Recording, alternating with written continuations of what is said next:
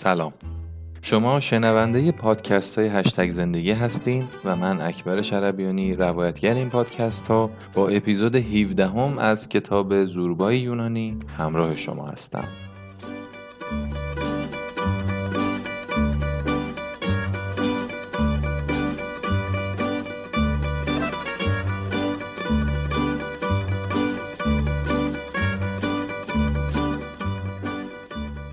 زوربای یونانی اثر نیکوس کازانتزاکیس، ترجمه محمد قاضی، فصل 17.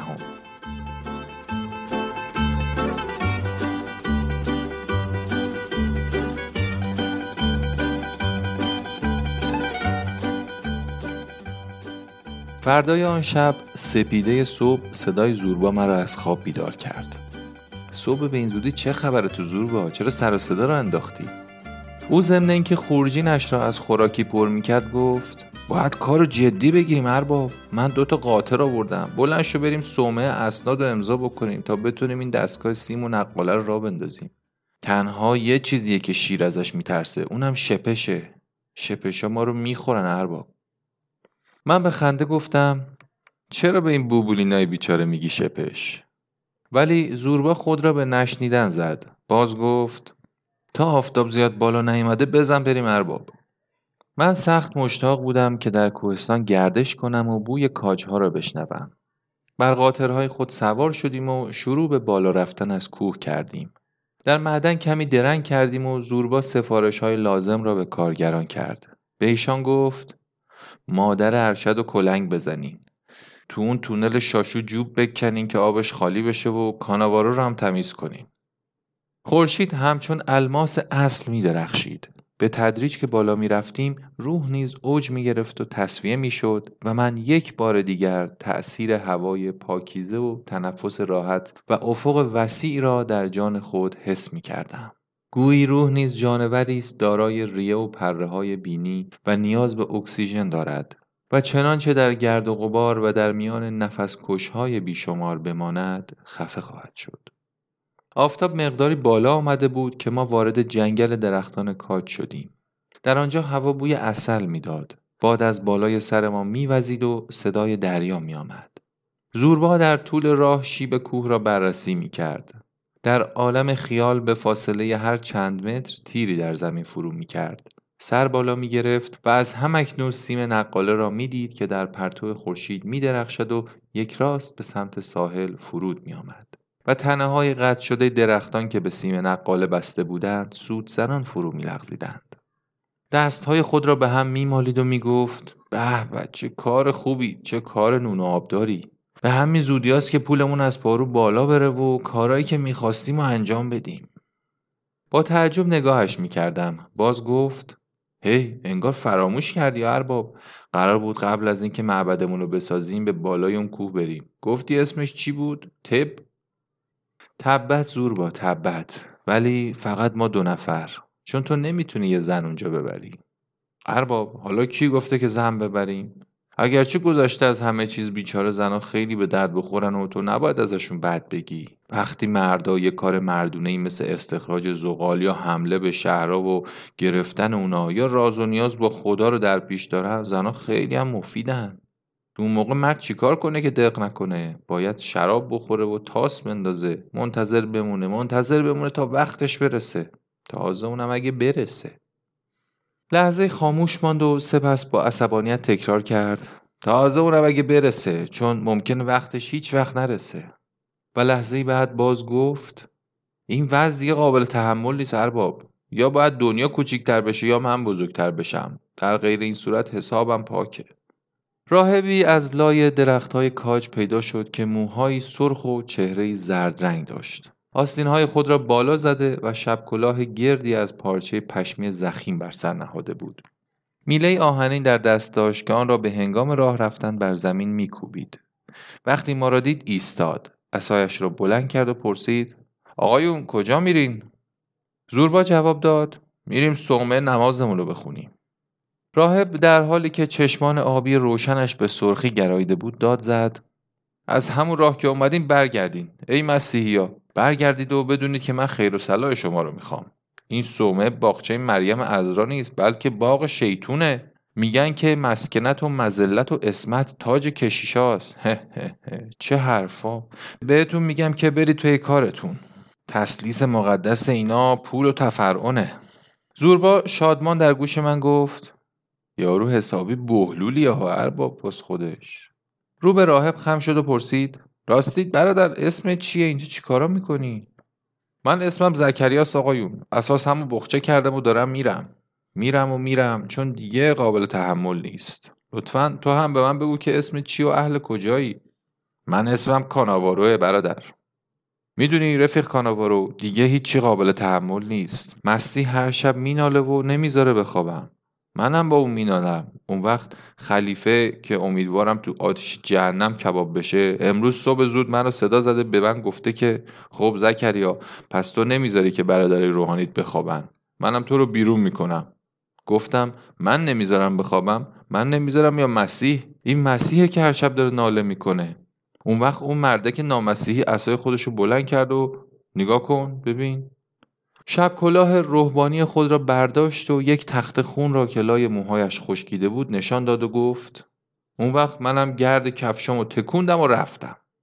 زوربا گفت بیا با ما برگرد صومعه. من اونجا تو رو با خلیفه آشتی میدم. همراه ما بیا و راهو بهمون نشون بده. خدا تو رو واسه ما فرستاده.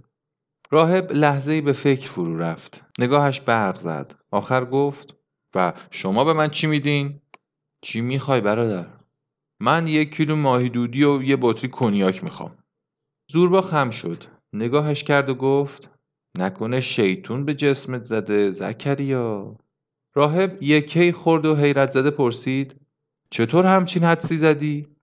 زوربا جواب داد من از کوه آتوس میام. یه چیزایی از اونجا میدونم.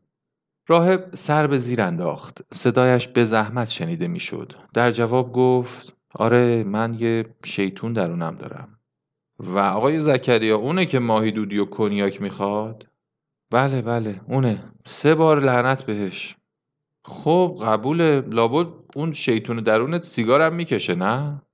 زوربا سیگاری برایش انداخت و او با ولع تمام سیگار را قاپید و گفت آره اون سیگارم میکشه. امیدوارم تا اون خفش کنه. و از جیب خود یک سنگ چخماق با فتیله بیرون آورد. سیگارش را آتش زد و پک غلیظی به آن زد. باز گفت به نام عیسی مسیح. عصای آهنین خود را بلند کرد. عقب گردی کرد و پیش افتاد.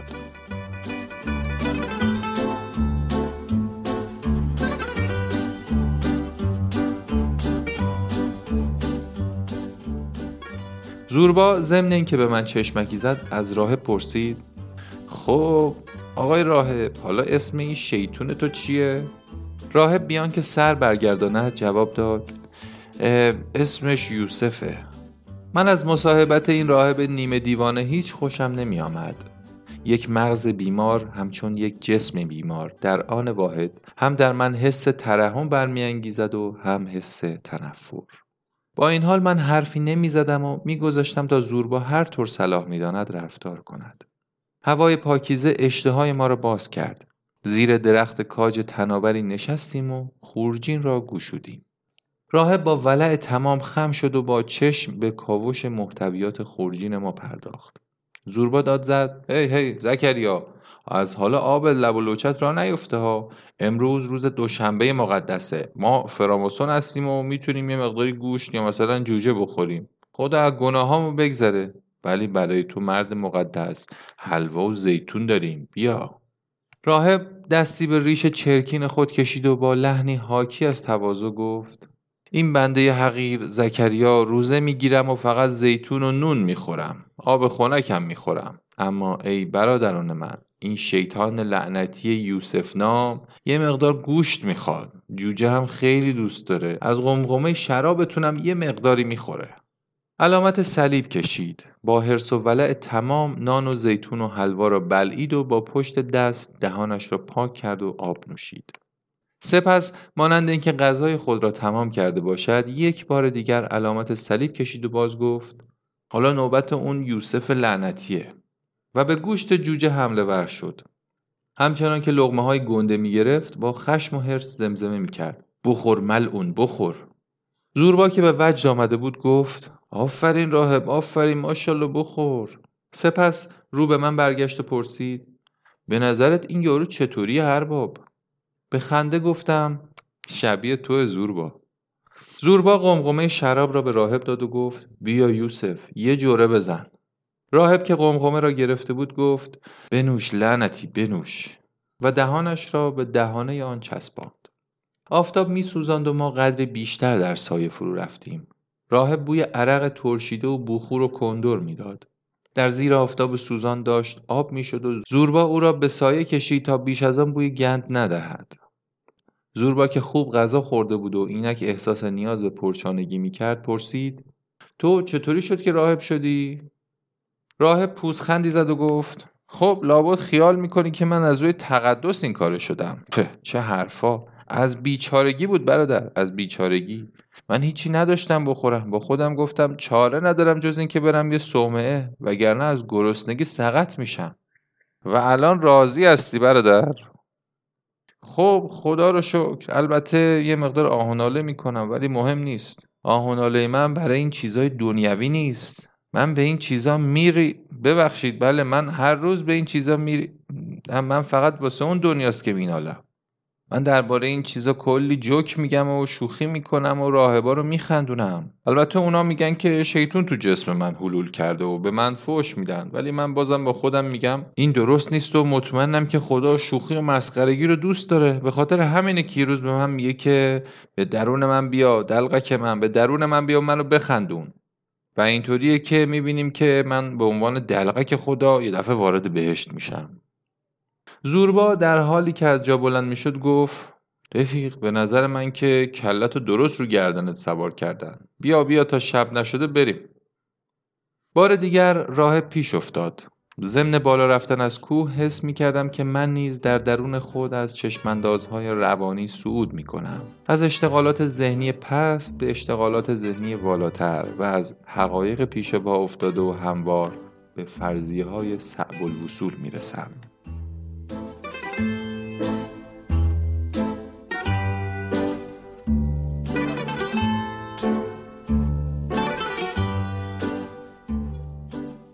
ناگهان راهب توقف کرد و همچنان که نمازخانه کوچکی را با گنبد مدور و زیبایش به ما نشان میداد گفت اینم مرقد بانوی ما انتقام. تعظیمی کرد و علامت صلیب کشید. من پیاده شدم و به محراب خنک نمازخانه در آمدم. در گوشه تمثالی قدیمی دیدم که از دود سیاه شده و در زیر یک عالم هدایای نظری پنهان مانده بود. نظری ها عبادت بود از ورقه های نازک نقره‌ای که روی آنها تصاویر پا و دست و چشم و قلب را ناشیانه کنده بودند و شمعدانی نقره‌ای همیشه روشن در برابر تمثال میسوخت. با رعایت سکوت نزدیک شدم. تمثال مریم باکره را با چهره خشن و جنگی و گردن شق و نگاه تند و نگران دیدم که به جای کودک آسمانی نیزه‌ای بلند و سیخ در دست داشت. راهب وحشت‌زده گفت بدا به حال کسی که به صومعه دست بزنه. حضرت بهش حمله میکنه و با نیزه خودش تن اون آدم رو سوراخ میکنه. زمان قدیم الجزایریا اومدن و این صومعه رو به آتیش کشیدن، ولی ببین که چه به سر اون کافرا اومد. درست همون موقع که داشتن از جلوی نمازخونه میگذشتن یه دفعه مریم مقدس از تمثال بیرون پرید و از نمازخونه خارج شد و با نیزه خودش از هر طرف اونا رو زد و کوبید و گذاشت همه اونا رو کشت. پدر بزرگ منم خیلی خوب یاد داشته که استخونه اونا تو همه جنگل ریخته بود. از اون به بعد اسمش شد بانوی ما انتقام. قبلا البته اسمش بانوی ما رحمت بود. زوربا پرسید راستی بابا زکریا چرا اون حضرت قبل از اینکه کافرا صومعه رو بسوزونن معجزه نکرد؟ راهب که 3 بار علامت صلیب کشید در جواب گفت مشیت باری تعالی بر این قرار گرفته بود. لحظه‌ای بعد بر فلاتی که اطراف آن را تخت سنگ‌ها و درختان کاج گرفته بودند، صومعه مریم عذرا نمایان شد. دیری چنین آرام و باصفا و دنج در شیار آن گردنه بلند و سرسبز که بین سرکشی کوه و فروتنی دشت هماهنگی عمیقی ایجاد کرده بود، به نظر من عزلتگاهی سخت مقبول برای ریاضت آمد. با خود اندیشیدم در اینجا جانی وارسته و آرام خواهد توانست به شور و الهام مذهبی قد و بالای آدمی ببخشد. نه قله‌ای صعب و سرکش است و دور از دسترس بشر و نه دشتی شهوت‌انگیز و سهل الوصول، بلکه درست آنچه روح را باید تا بی آنکه صفای انسانی خود را از دست بدهد بر آن صعود نماید. با خود گفتم که چنین مسندی نه قهرمان ساز خواهد بود و نه خوکچه پرور، بلکه آدم خواهد ساخت. اینجا اگر یک معبد زیبای یونان باستان یا یک مسجد با صفای مسلمانی وجود می داشت، بسیار به جا بود. خدا باید با لباس ساده انسانی در اینجا فرود آید، پا برهنه بر سبزه‌های بهاری راه برود و آرام آرام با مردم سخن بگوید. زمزمه کنان گفتم: چه جای خوبی، چقدر خلوت و چقدر باصفا. پیاده شدیم، از در وسط صومعه عبور کردیم و به اتاق پذیرایی بالا رفتیم. آنجا برای ما سینی معمول محتوی عرق و مربا و قهوه آوردند. پدر روحانی میزبان وارد شد. راهبان دور ما را گرفتند و به گفتگو آغاز کردیم. چشمها مهیل و لبها سیریناپذیر بود و ریشها و سیبیلها و زیربغلها بوی بز نر میداد. راهبی با نگرانی پرسید: شما با خودتون روزنامه نیاوردین؟ من با تعجب گفتم: روزنامه؟ اینجا روزنامه به چه درد میخوره؟ دو سه راهبی که از این حرف ناراحت شده بودند داد زدند: روزنامه برادر، برای اینکه بدونیم تو دنیا چه خبره. و در حالی که دست به نرده‌های ایوان گرفته بودند مثل کلا قارقار می‌کردند. با هیجان از انگلیس و روس و سیاستمداران یونانی و پادشاه حرف می‌زدند. دنیا ایشان را از خود رانده بود، ولی آنها دنیا را از خود نرانده بودند. چشم‌هاشان پر از شهرهای بزرگ و مغازه‌ها و زن‌ها و روزنامه‌ها بود. راهبی چاق و چلو پشمالو فین فین کنان از جا برخاست و به من گفت: یه چیزی دارم که میخوام بهتون نشون بدم تا تو هم نظرتو دربارش به من بگی. حالا میرم میارم. در حالی که دستهای کوتاه و پشمالوی خود را بر روی شکم نهاده بود و دمپایی‌های پارچه‌ای خود را روی زمین میکشید، رفت و پشت دری ناپدید شد. راهبان به طرزی شیطنت‌بار به خنده درآمدند. پدر روحانی میزبان گفت: این راهب دومتیوس بازم میره اون راهبه سفالی خودشو بیاره. شیطان اون مجسمه رو برای اون زیر خاک دفن کرده بود و روزی که دومتیوس باغچه رو بیل میزد اونو پیدا کرد، به حجره خودش برد و از اون به بعد بیچاره بیخواب شده. بعید نیست که عقلش از دست داده باشه. زوربا از جا برخاست، داشت خفه میشد. گفت: ما اومدیم خلیفه رو ببینیم و یه قراردادی باش امضا کنیم. پدر روحانی میزبان گفت: خلیفه اینجا نیست، امروز صبح رفته ده، باید یه مقدار صبر کنید. راهب دومتیوس باز آمد، هر دو دستش را به هم جفت کرده و پیش آورده بود، چنان که گویی جام مقدس را به دو دست گرفته است. با احتیاط دستهایش را از هم گشود، گفت: اینها. من نزدیک رفتم، یک مجسمه بسیار کوچک تانگرایی لوند و نیملوغ در لای دستهای چاق راهب میخندید و با تنها دستی که برایش مانده بود سر خود را گرفته بود. دومتیوس گفت: این که داره سرشو نشون میده به این معنیه که یه گوهر قیمتی مثل الماسی مرواریدی چیزی درون خودش داره. نظر تو چیه؟ راهبی صفرایی خود را به میان انداخت و گفت: من فکر کنم که اون سرش درد میکنه. لیکن دومتیوس خپله با لبهای آویخته چون لبان بزنر همچنان به من مینگریست و بی صبرانه منتظر جواب بود. خودش گفت: من معتقدم که باید بشکنیم و ببینیم که توش چیه. شبا به خاطر اونه که خوابم نمیبره. یا اگه یه الماسی توش باشه چی؟ من به آن دختره که ملوث با آن پستانهای ریز و سفت، دختره که تبعید شده به میان این بوی تند عود و کندر و این خدایان مصلوب که به لذات جسمانی و خنده و بوسه لعنت میکنند نگاه کردم. آه، ای کاش میتوانستم نجاتش بدهم. زوربا مجسمه کوچک سفالین را گرفت، به تن ظریف و زنانه او دست مالید و انگشتانش به روی پستانهای سفت و نکتیز او متوقف ماند. گفت: تو احیانا نمیدونی که این شیطونه؟ بله، این خود شیطونه، جای هیچ شک و شبهه‌ای هم نیست. نگران نباش، من اونو خوب میشناسم. راهب جوانی بر آستانه در ظاهر شد. خورشید موهای طلایی و صورت گرد و کرک گرفته او را روشن کرد.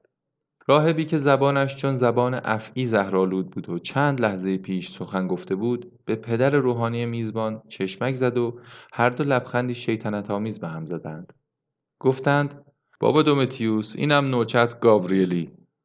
راهب فوراً مجسمه گلین زن را گرفت و در حالی که مثل چلیک قل می‌خورد به طرف در رفت. نوچه پیشاپیش او ساکت و موزون راه می‌رفت و هر دو در آن راهروی دراز و خراب ناپدید شدند.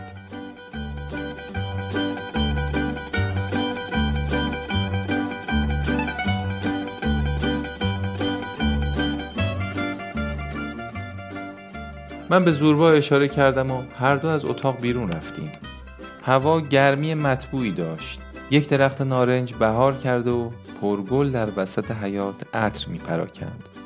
نزدیک آن درخت از یک کله قوچ مرمری قدیمی آب شرشرکنان می‌ریخت. من سرم را زیر آب گرفتم و احساس کردم که خنک شدم. زوربا با ابراز نفرت گفت: اینا دیگه چه جور جونورایی هستن؟ نه مردن نه زنن، قاطرن، بابا برند بمیرن. اونی سرش را زیر آب خنک گرفت و شروع به خنده کرد. باز گفت: برند بمیرن، اینا همشون یه شیطون تو جسم خودشون دارن. یکی زن میخواد، اون یکی مایدودی، اون یکی پول، اون یکی روزنامه، یه مش کلخه. من نمیدونم چرا نمیان وسط مردم تا از همه این چیزا سیر بشن و مغز خودشونو تصفیه کنن. سیگاری روشن کرد و زیر درخت نارنج پرگل روی نیمکتی نشست. باز گفت: من وقتی هوس یه چیزی بکنم میدونی چی کار میکنم؟ اینقدر ازش میخورم تا دلمو بزنه که دیگه هیچ وقت بهش فکر نکنم، یا حتی اگه فکرشم کردم حالا تهوع بهم دست بده. ارباب میدونی وقتی من بچه بودم مرده گیلاس بودم. خیلی هم پول نداشتم، نمیتونستم یه دفعه مقدار زیاد بخرم. دیگه طوری شده بود که هر وقت من گیلاس می‌خریدم و می‌خوردم بازم هوس می‌کردم. روز و شب فکر و ذکری جز گیلاس نداشتم. واقعاً که از نداشتنش در رنج بودم، تا اینکه یه روز عصبانی شدم یا خجالت کشیدم، نمیدونم، فقط حس کردم که تو دست گیلاس اسیرم. همینم خودش منو مضحکه مردم کرده بود. خب میدونی وقت چیکار کردم؟ یه شب پا شدم رفتم یواش جیبای بابامو گشتم. یه سکه نقره پیدا کردم و اونو برداشتم. صبح رفتم سراغ باغبون. یه زنبیل گیلاس خریدم. توی خندق نشستم و شروع کردم به خوردن. اینقدر خوردم هی تا شکمم باد کرد. یکم بعد معدم درد گرفت و حالم به هم خورد. آره ارباب، هی استفراغ می‌کردم. از اون روز به بعد دیگه هوس گیلاس تو من تموم شد. مرد. یه طوری که الان دیگه نمیتونم حتی قیافه گیلاسم ببینم. میدونی نجات پیدا کردم. نگاهشون میکردم و میگفتم دیگه احتیاجی بهتون ندارم. بعدا همین کارو با شراب و توتونم کردم. البته هنوز شراب میخورم و سیگارم میکشم، ولی خب هر وقت دلم بخواد ترکشون میکنم. دیگه هوسش به من چیره نمیشه. برای وطنم همینطور. هوس وطن خیلی کردم و تا گلو خودم رو توش بردم، اما آخر دلم به هم خورد و از شر اونم خلاص شدم. پرسیدم: با زنا چطور زوربا؟ خب ارباب، نوبت اون سلیتا هم میرسه بالاخره. بله، ولی وقتی که 70 سالم شد. لحظه فکر کرد و چون این رقم به نظرش کم آمد آن را تصحیح کرد و گفت: 80 سال ارباب. میبینم که این حرف تو رو به خنده آورده، ولی باشد بگه، بالاخره هر چقدر میتونی بخند. اینطوری آدم خودشو میتونه خلاص کنه. از من بشنو ارباب، بدون که راه دیگه‌ای برای نجات نیست جز اینکه آدم از هر چی هوس میکنه به حد اشباع بخوره، نه اینکه خودش ازش محروم کنه. آره رفیق، تو چطوری میتونی خودت از شر شیطون خلاص کنی جز اینکه خودت یه برابر و نیم اون شیطونه بشی؟ دومتیوس نفس زنان در حیاط پیدا شد و به دنبال او آن راهب جوان موبور نیز آمد. زوربا ضمن تحسین دریدگی و ظرافت جوانی او زمزمه کنان گفت: ارباب شبیه یه فرشته است که عصبانی شده. آن دو به پلکان سنگی منتهی به حجره‌های فوقانی نزدیک می‌شدند. دومتیوس سر برگرداند، نگاهی به نوچه راهب کرد و چیزی به او گفت. نوچه راهب مثل اینکه خواهشی را رد می‌کند سر تکان داد، لیکن بلافاصله به نشانه اطاعت سر فرود آورد. دست در کمر راهب پیر انداخت و هر دو آهسته از پله‌ها بالا رفتند. زوربا از من پرسید: میبینی ارباب، میبینی؟ ماجرای صدوم و اموره است. دو راهب سرک کشیدند، چشمکی به هم زدند، پچ پچ کنان چیزی در گوش هم گفتند و خنده سر دادند. زوربا غرغر کنان گفت چه بدجنس، گرگا هم دیگر نمیخورند ولی راهبا انگار این کارو میکنن. نگاهشون کن و ببین چطوری هم دیگر رو دارن گاز میگیرن. حتی زنا هم از این کارا نمیکنن. من به خنده گفتم ولی اینا مردن زوربا. اینجا ارباب ببین بین مرد و زن فرق زیادی نیست. بهت میگم که اینا همه قاطرن. تو مختاری که هر اسمی دلت میخواد روشون بذاری. بریم ارباب، هر چه زودتر اسناد رو امضا کنیم و بریم پی کار خودمون. اگه بیشتر بمونیم از هرچی مرد و زنه حالم به هم میخوره.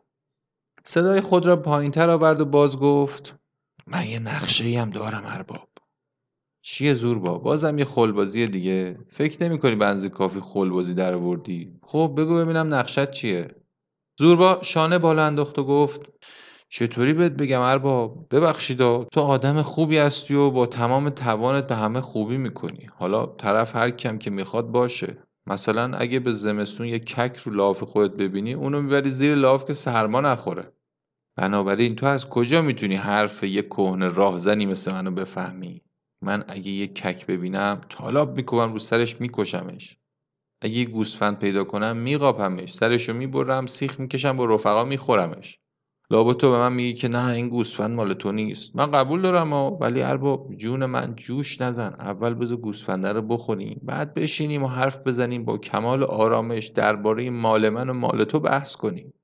اون موقع که من دارم دندونامو با چوب کبریت خلال میکنم تو هر چقدر دلت میخواد حرف بزن. صدای قهقهه خنده او در حیاط طنین انداخت. زکریا وحشت زده بازگشت. انگشت بر لب‌های خود گذاشت. روی پنجه‌های پا نزدیک شد و گفت ایس نخندین، اون بالا پشت اون پنجره کوچیک بازه اسقف داره کار میکنه. اونجا اتاق کتابخونه است. اون داره مینویسه. مرد مقدس تمام مدت روز به نوشتن مشغوله. داد نزنین. زوربا بازوی راهب را گرفت و گفت بابا یوسف از قضا منم میخواستم تو رو ببینم. بریم تو حجره و یه صحبتی با هم بکنیم. سپس رو به من برگشت و گفت تو این فرصت ارباب تو برو داخل کلیسا و این مجسمه‌های قدیمی رو تماشا کن. من منتظر خلیفه میمونم که احتمالاً خیلی هم دیر نیاد. مخصوصاً توصیه میکنم که تو هیچ امری دخالت نکنی و این کار رو ضایع میکنه. کارا رو بذار به عهده من چون من یه نقشه دارم. سر به گوش من آورد و باز گفت جنگل رو به نصف قیمت میخریم. هیچی نگی ارباب. و یک دفعه بازوی راهب دیوانه را گرفت و تند رفت.